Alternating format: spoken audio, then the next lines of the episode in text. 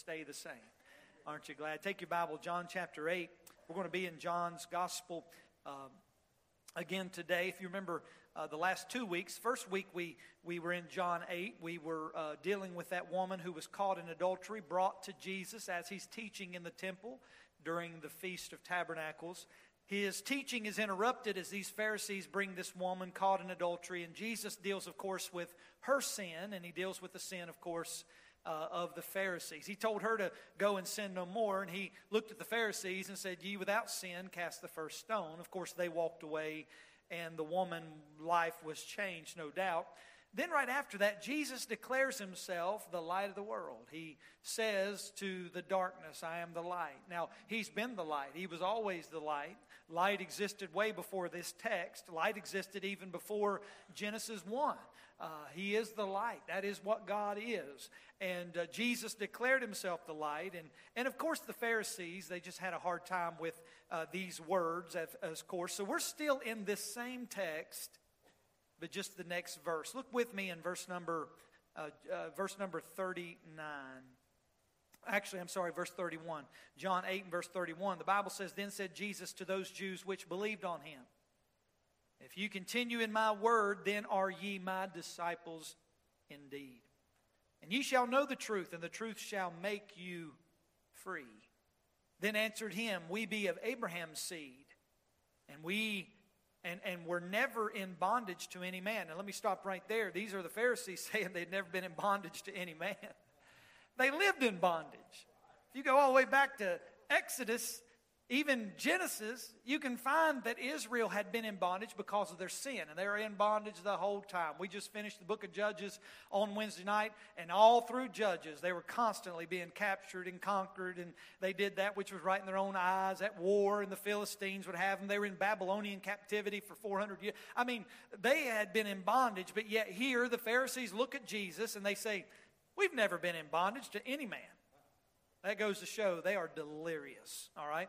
Verse 33 How sayest thou, ye shall be made free? Jesus answered them, Verily, verily, I say unto you, whosoever committeth sin is the servant of sin. Let me go back to verse 33. The very fact that the Pharisees are saying we've never been in bondage, they're actually in bondage at this time. They're under Roman authority. I could probably see as this conversation is going on, there's a Roman guard center watching everything going on. But yet they are so delirious that they actually believe they've never been in bondage to any man. That goes to show you they're living in a fantasy world. Verse 34 Jesus answered them, Verily, verily, I say unto you, whosoever committeth sin is the servant of sin. And the servant abideth not in the house forever, but the son, of, uh, but the son abideth ever. If the Son thereof, or therefore, shall make you free, ye shall be free indeed. I know that ye are Abraham's seed, but ye seek to kill me, because my word hath no place in you. I speak that which I have seen with my Father, and ye do that which ye have seen with your Father. They answered and said unto him, Abraham is our father. Jesus said unto them, If ye were Abraham's children, ye would not do the works of Abraham, or ye would do the works of Abraham. But now ye seek to kill me, a man that hath told you the truth which I have heard of God, this did not Abraham. Ye do the deeds of your father. Let's pray. Heavenly Father, we thank you for the opportunity to preach for a few minutes this morning. Lord, my prayer today is that we will see the truth because the truth will make us free. And I pray you these things in Jesus' name. Amen. Basically, John chapter 8, verse 31 to John 8, verse 59 are about fathers and sons. There's actually three fathers mentioned in our text. The first father refers to these three fathers, and the first father is in reference to Abraham, the father of the faithful. We see him actually mentioned in verse number 38. He is the father of the Jews. He is that one that we call Father Abraham, father of the faithful. So he's referred to in our text. Then Jesus speaks to these religious folks he tells them that they are of their father, the devil, in verse 44. And then we see that he speaks of his Father, God the Father, and, and we see the relationship between God the Son and God the Father in this text. These, these about 25 verses. Now, I won't cover all 25 today, but that's literally the conversation that they're having. It's a father son relationship. And I, I want to preach with God's help this morning on like father, like son. Because in verse 29 of John 8, notice what Jesus was about doing. He says, And he sent me, he that sent me is with me. The Father hath not left me alone, for I do always those things that please him. This was what Jesus was about doing. Jesus was about pleasing his heavenly Father. And then go with me in verse number, I believe it's verse number 49 of, of, John 8. Notice what he says. Jesus answered, I have not a devil, though they accused him of that. He said, I have not a devil, but I honor my Father. So he goes from pleasing the Father, which is what he's about, pleasing the Father, to now honoring his Father. Jesus was wanting to please the Heavenly Father. He, he spoke to the Father, he prayed to the Father. He was down here uh, to please the Father and to honor the Father in John 8 29 and John 8 49. And let me just say this it's haunting to disappoint your earthly father. It's a troubling thing to hear a father look at a son and say, I'm disappointed in you. I, I, tried to, in my best memory, as I was penning some of these words, I was trying to think, did my father ever look at me in my childhood and in my teen years and say, I'm disappointed in you? I could never remember a time that I heard my father say to me, Son, I'm disappointed in you. But let me say this there were times that my dad was disappointed in me. He didn't have to say it. I could see it on his face. I could see it in his actions. I could see it in the way he just looked. I could see in the way he shrugged. I could see in the way that he walked away. He was disappointed in my actions, especially probably in my teen years when I chose to do some things that was contrary to the Word of God and contrary to the things of God. I'm sure my dad was disappointed in those things. Can I say that even beyond our earthly father, it's, it's something when we disappoint our heavenly father? Jesus was one that pleased the Father. He was one that honored his Father.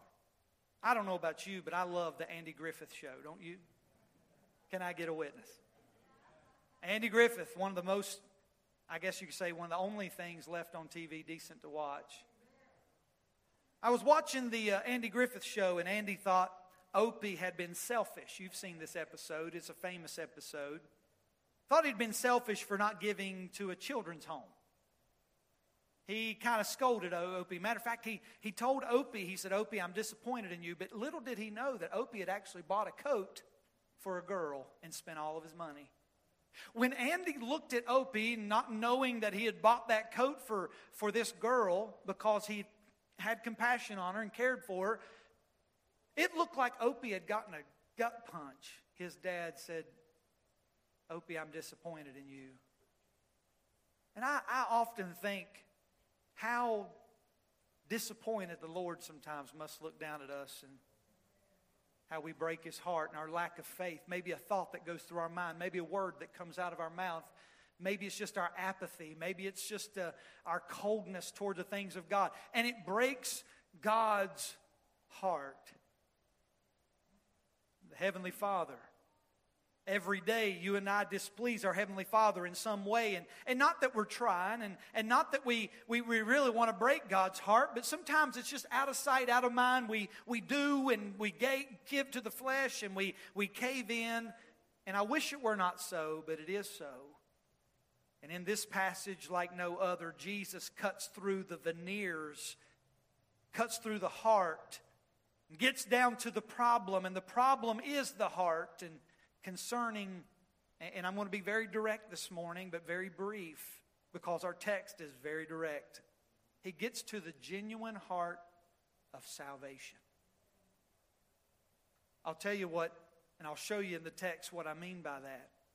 Let me straighten this out for you. Look verse in, in verse number 37, John chapter 8 and verse number 37. I know that ye are Abraham's seed. But ye seek to kill me because my word hath no place in you. Now, the first part of that is absolutely true. Jesus said that it's true that y'all are, are, are from the physical descendants of Abraham and, and part of that covenant people. You are the Jewish people, the apple of God's eyes. You are his children, but just because that is true, it doesn't make them children of God. They may be descendants of Abraham, they may be children of Abraham, but they're not children of God. See, these Jews that Jesus is dealing with in John 8, they were very proud of their heritage. And as descendants of Abraham, they were convinced that their eternal destiny was determined by Abraham's descendants. Here's what stung the Jews about Jesus' preaching Jesus said, that a Jew belonging to the fa- family of Abraham could at the same time be a child of the devil. That blew their mind. They could not grasp that. But remember that Abraham had taken to himself a slave girl by the name of Hagar, and, and she had born Ishmael. And, and this indisputably was the seed of Abraham, but she was not, or he was not of the son of promise. Matter of fact, if you were to go to the book of Romans, Romans chapter 2, I think it's verses 28 and 29, you can read that. Romans chapter 9 mentions that. Romans chapter 4 and verse number 11, Paul says that Abraham was the father of all those who believed. These Jews here that Jesus is dealing with in, in John 8, these particular Jews did not believe. Church folks today have something in common with these Jews in John 8. Folks in church today, especially in the Bible Belt, if it still exists, those of you that move here from out of state, uh, maybe out from, uh, from the Midwest, or you, you've come here from the North and you love the South, and I love the South. I, I travel a lot, and I love coming back home to the South. And there's really nothing like Southern hospitality, though it is dwindling. The Bible Belt has become more faint and more faint and more faint. And if there is such a thing as the Bible Belt that still exists today, we are in the buckle of the Bible Belt. You say, Pastor, what do you mean by that? Well, if you ever try to go out and witness to somebody, most of the South is saved. Hey, tell me, are you going to heaven? Sure, I'm going to heaven. Well, how, how are you going to heaven? Do, do you know uh, that you're going to heaven? Sure, I know I'm going to heaven. My granddad was a pastor. My uncle started the church. And my mama was the president of the Women's Missionary Society. I mean, that is on the lip. You say, uh, we, we laugh about that, but there's actually people out here, lots of people out here, especially in this area of the country, who, who believe that their heritage is good enough to get them to heaven. That's exactly what Jesus is dealing with here in John 8. Can there be anything worse than to think that you have served Jesus Christ through your whole entire life and then hear Jesus, as he does in Matthew chapter 7, say, I never knew you. Depart from me, ye workers of iniquity. Can I just say this? The first thing is they thought they were saved because of their heritage because of their heritage.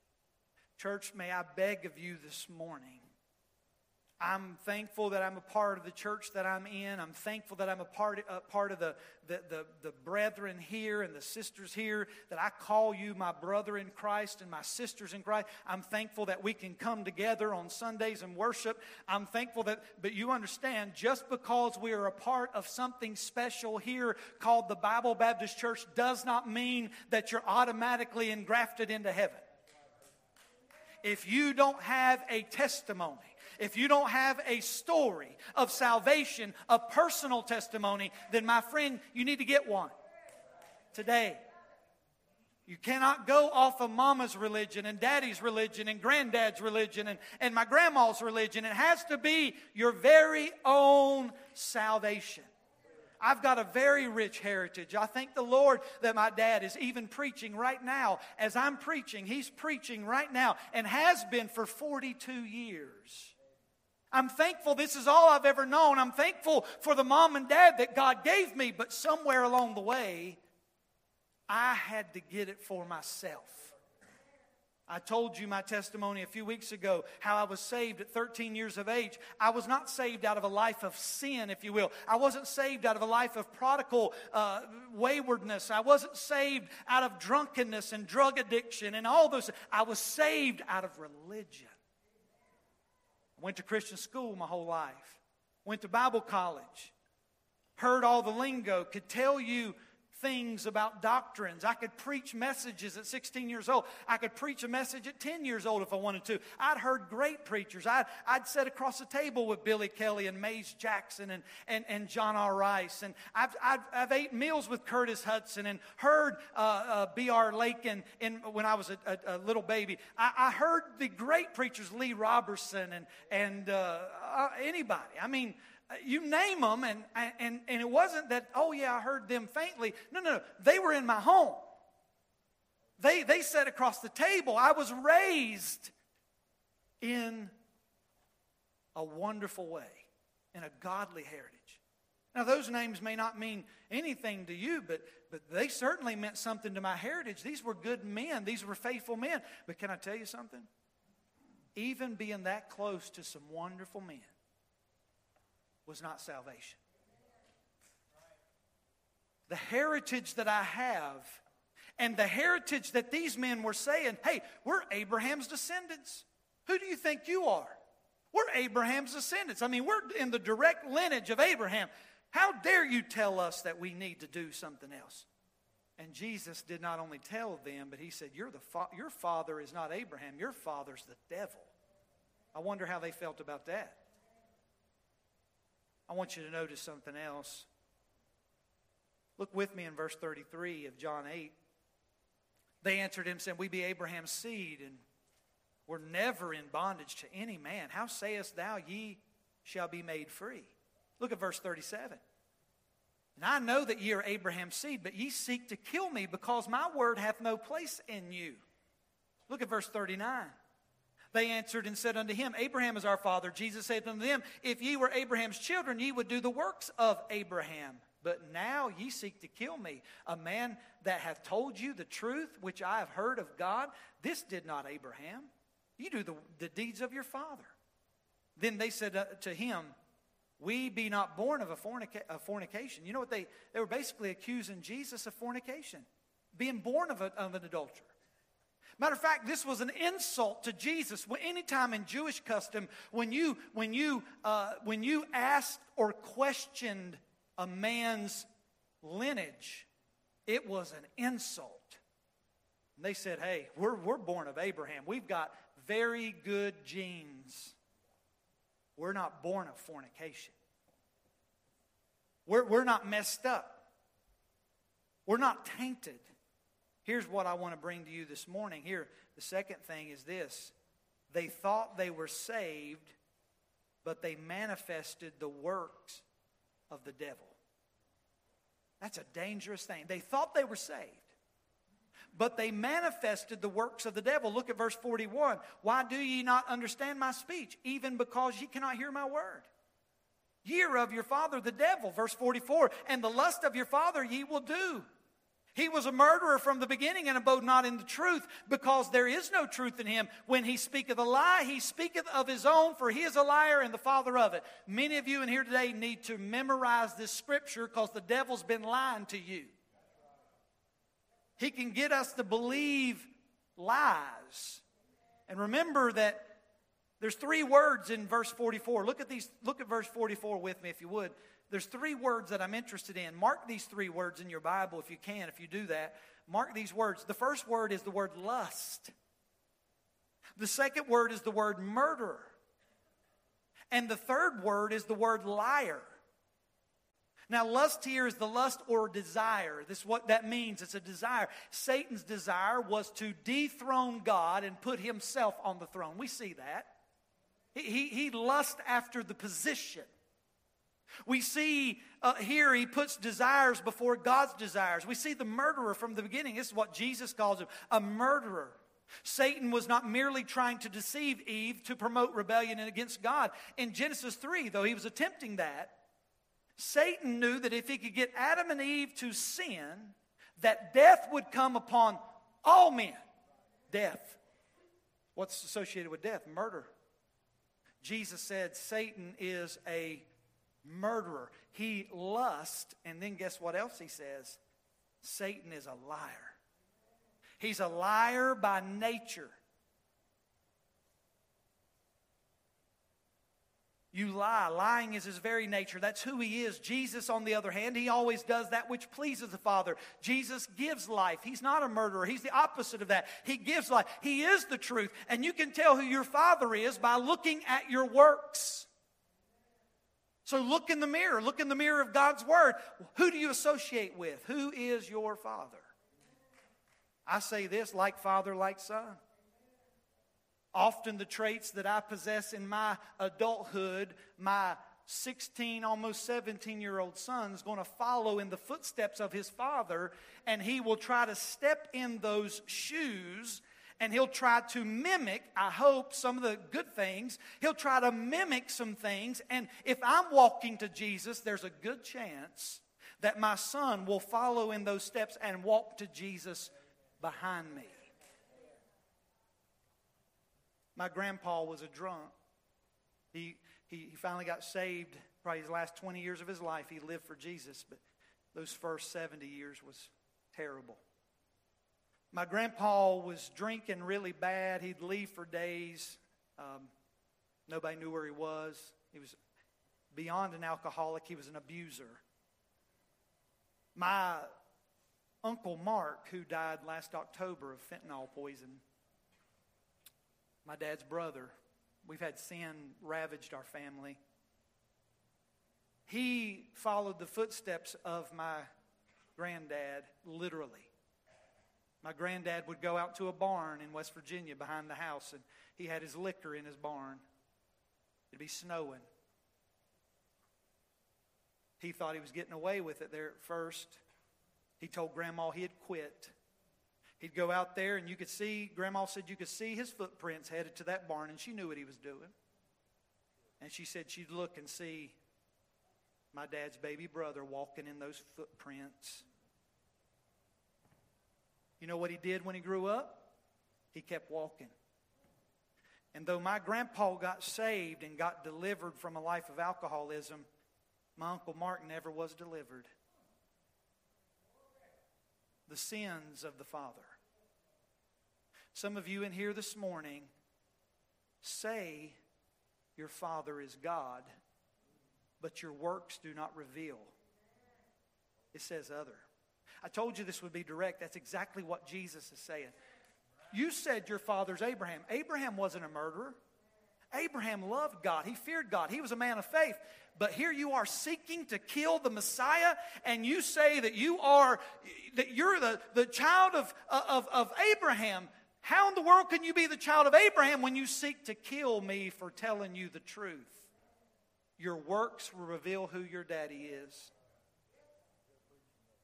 Your works will reveal who your father is.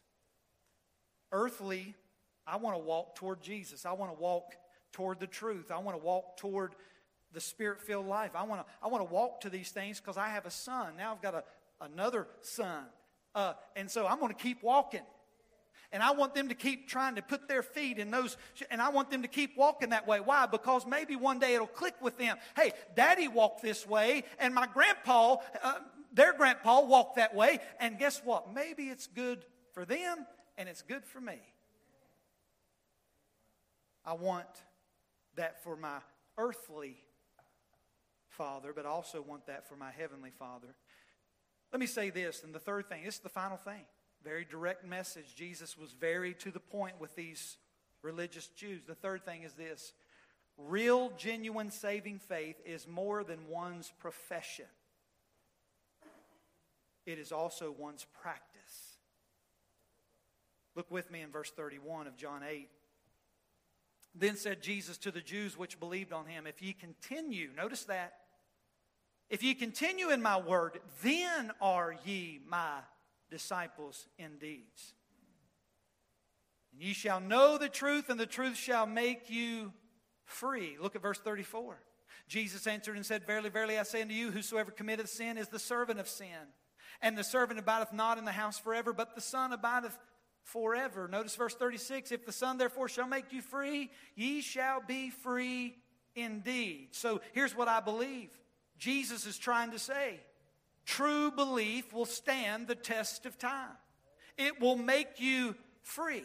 Some maybe heard a, a, preacher, a touching story, an illustration by a preacher, and maybe, maybe that preacher was telling a touching illustration, and, and maybe he was being a little forceful that morning. I'm not sure. And you stepped out and you came down and you prayed a prayer, and, and maybe you were broken by the emotion. I'm not sure. You've made a profession of faith, and I'm thankful if that's the case, your testimony. I'm thankful for each testimony, they're all different. But it better be more than just an emotional tug of the heart.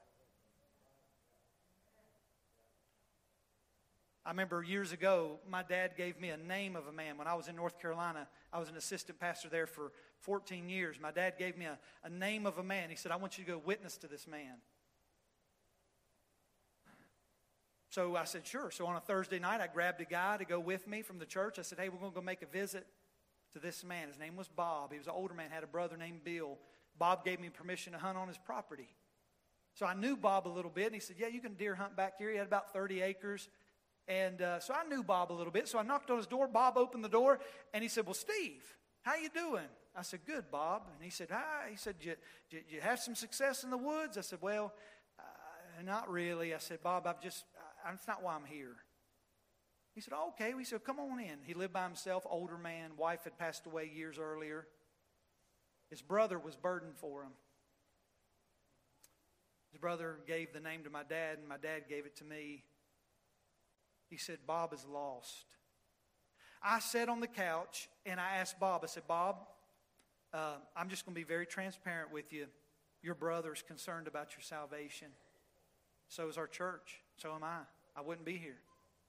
I said, Bob, if you were to die right now, would you go to heaven? He said, No. I said, Would you like to? He said, Yeah. I said, Bob, do you believe that Jesus Christ died on the cross for you and shed his blood for you and loves you and wants you to go to heaven when you die? And he rose again from the third, grave, the uh, third day and that he's from, uh, from heaven and he, he's, uh, he's on the right hand of the Father. Do you believe this, that he's the Son of God? Do you believe that he died for your sin? Yeah. I said, Are you willing to accept him today and become a believer? And you believe the gospel? Yes, sir, I do. I said, Let's pray together. I said, Bob, would you pray and ask Jesus to save you? And he said, Sure. Lord, I'm a sinner. I've broken your heart. I've broken the law. I've broken, I've, I've missed the mark. I'm a sinner. And Lord, I need to be saved. Would you save this old sinner? He prayed and said, Amen. I said, Glory to God. Hey, this is great. Bob said, Thank you for stopping by. I left and I was disappointed. Bob never smiled. Bob never said, Boy, preacher, wow, shh, whoo, wow, man. He never, nothing, nothing. Thank you for coming by. I appreciate it. I said, Bob, are you saved? Oh, yeah, I'm saved. I'll see you at church Sunday. Okay. I left. I said, Man, I don't think he got in. I don't think he meant it. Bob was there on Sunday, got baptized Sunday night. Bob was a faithful member of that church for 10 years until he died. Found him in the floor of his kitchen. I'm telling you right now, Bob had zero emotion. Like nothing. Like no tears, no, no arms lifted, nothing. I mean, there was no emotional light that went on. There was nothing. But let me tell you something. By Bob's walk, Bob said, You know what? I'm going to be faithful. He was there Sunday morning, Sunday evening, Wednesday night. Hey, he started getting involved. Bob, how you doing today? Good. I mean, everything all right? Yeah, it's great. Just a man of very few words. Let me tell you something. One day we'll see Bob again because it's not an emotional experience. It's by you placing your faith in Jesus Christ and Him alone. It's not some light. See, Paul had this amazing experience on the road to Damascus, and that light shone from heaven. And, and Paul, Paul, why persecutest thou me? I mean, Saul, Saul, why persecutest thou me? I mean, the light shone, and Paul knew, hey, it's time. Hey, he's done spotted me out. He's done, and Paul was saved, and God just transformed a man right there. A few days later, he's preaching, and people's in fear. And I mean, Paul's radically transformed. But it's not always like that. Let me just say, real, genuine, saving faith is more than one's profession, it's a practice. D.L. Moody, a famous preacher in Boston and in Chicago and in England, D.L. Moody was preaching, and a man who was a drunk supposedly got saved and came forward, and they made it public. This man got saved. Well, Mr. Moody announced it, and everything was, you know, great. A few days later, he's walking down the street of Boston with another man, and they, they look over in one of the side alleys, and there's that man that got saved a few days earlier, had a bottle to his lips, drunk. And the man looked at Mr. Moody and said, Mr. Moody, isn't that one of your converts over there? And Mr. Moody looked at him and said, Yeah, it must be one of my converts because it's surely not one of the Lord's converts. Oh, Pastor, I, I just I think you're preaching a little bit more of us doing. No, no, no, no. James said that without our works, I mean, our faith without works is dead. So our faith should produce good works. We're not working our way to heaven. We're not being good to have some kind of faith. Our faith in Jesus Christ transforms us. And we stop doing to be saved and we start doing because we're saved.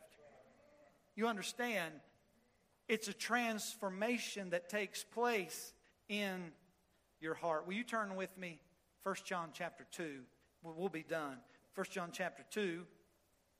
And look with me in verse number 3. 1 John chapter 2 and verse number 3. And hereby we do know that we know him if, if we keep his commandments. He that saith, I know him, and keepeth not his commandments, is a liar, and the truth is not in him. But whoso keepeth his word in him, verily is the love of God perfected. Hereby know we that we are in him. And he that saith he abideth in him ought himself also so to walk, even as he walked. Good works are not the condition for receiving eternal life, but they are the evidence of the faith exercised in genuine faith in your heart. It will produce good works. Can I just say this? You should not have to beg a Christian to go to church.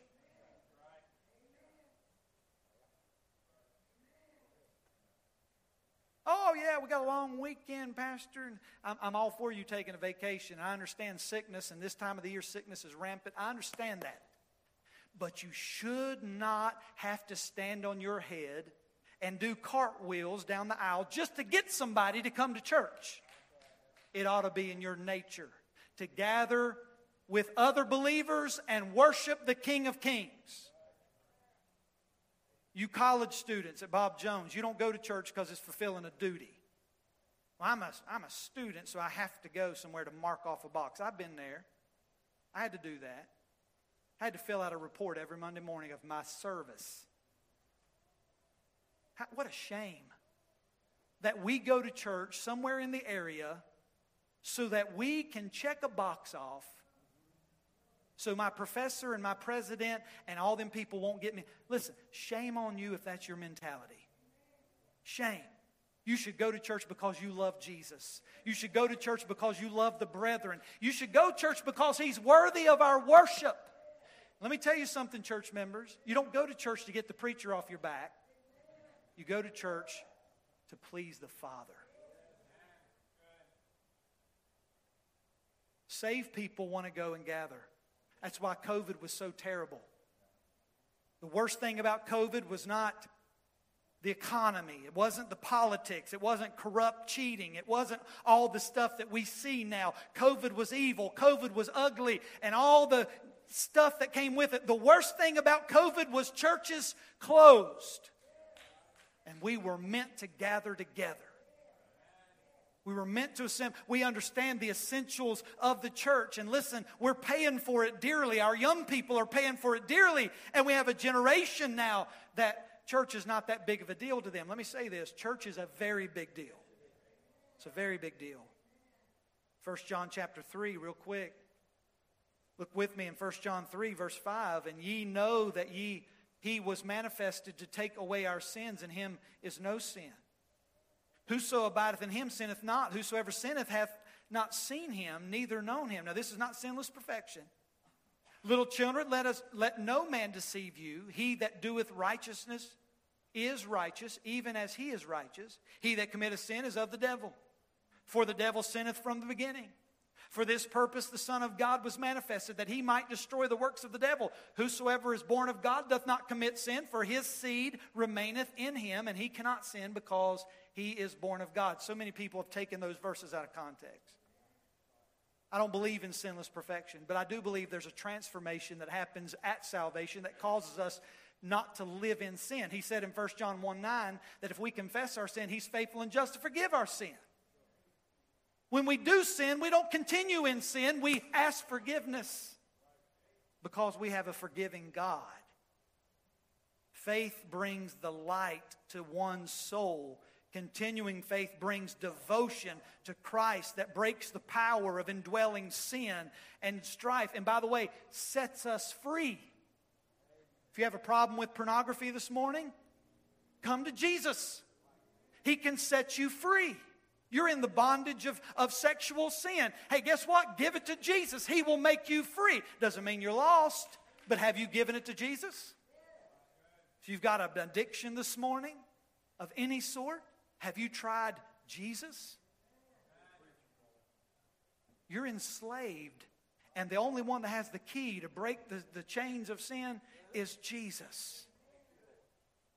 And if you're enslaved to religion this morning, He has the power to break the, the chains of religion, which may be the strongest chains. Get over yourself. Come to Jesus.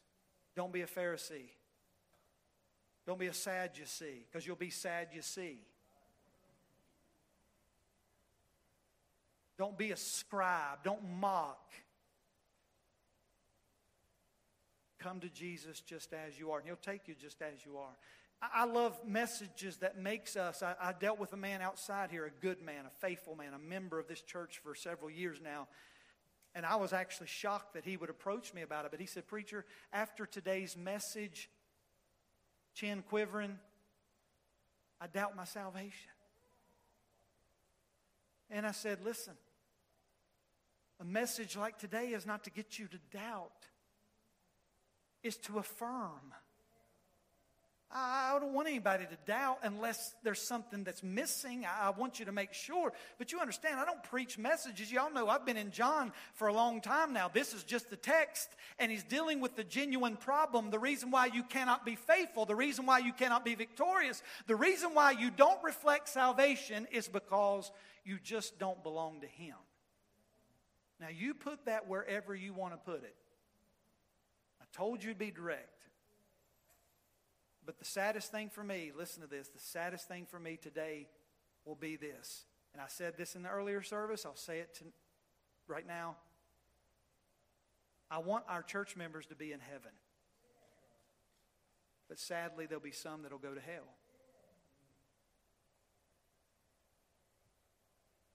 That's just the fact. I want my church. I want it to be a pure church. I want it to be a church that is saved. Let me just say this not everyone that saith, Lord, Lord. There's going to be some there that said, Preacher, or, or Jesus, didn't you see all the stuff that I did? And Jesus will look at them and say, Depart from me.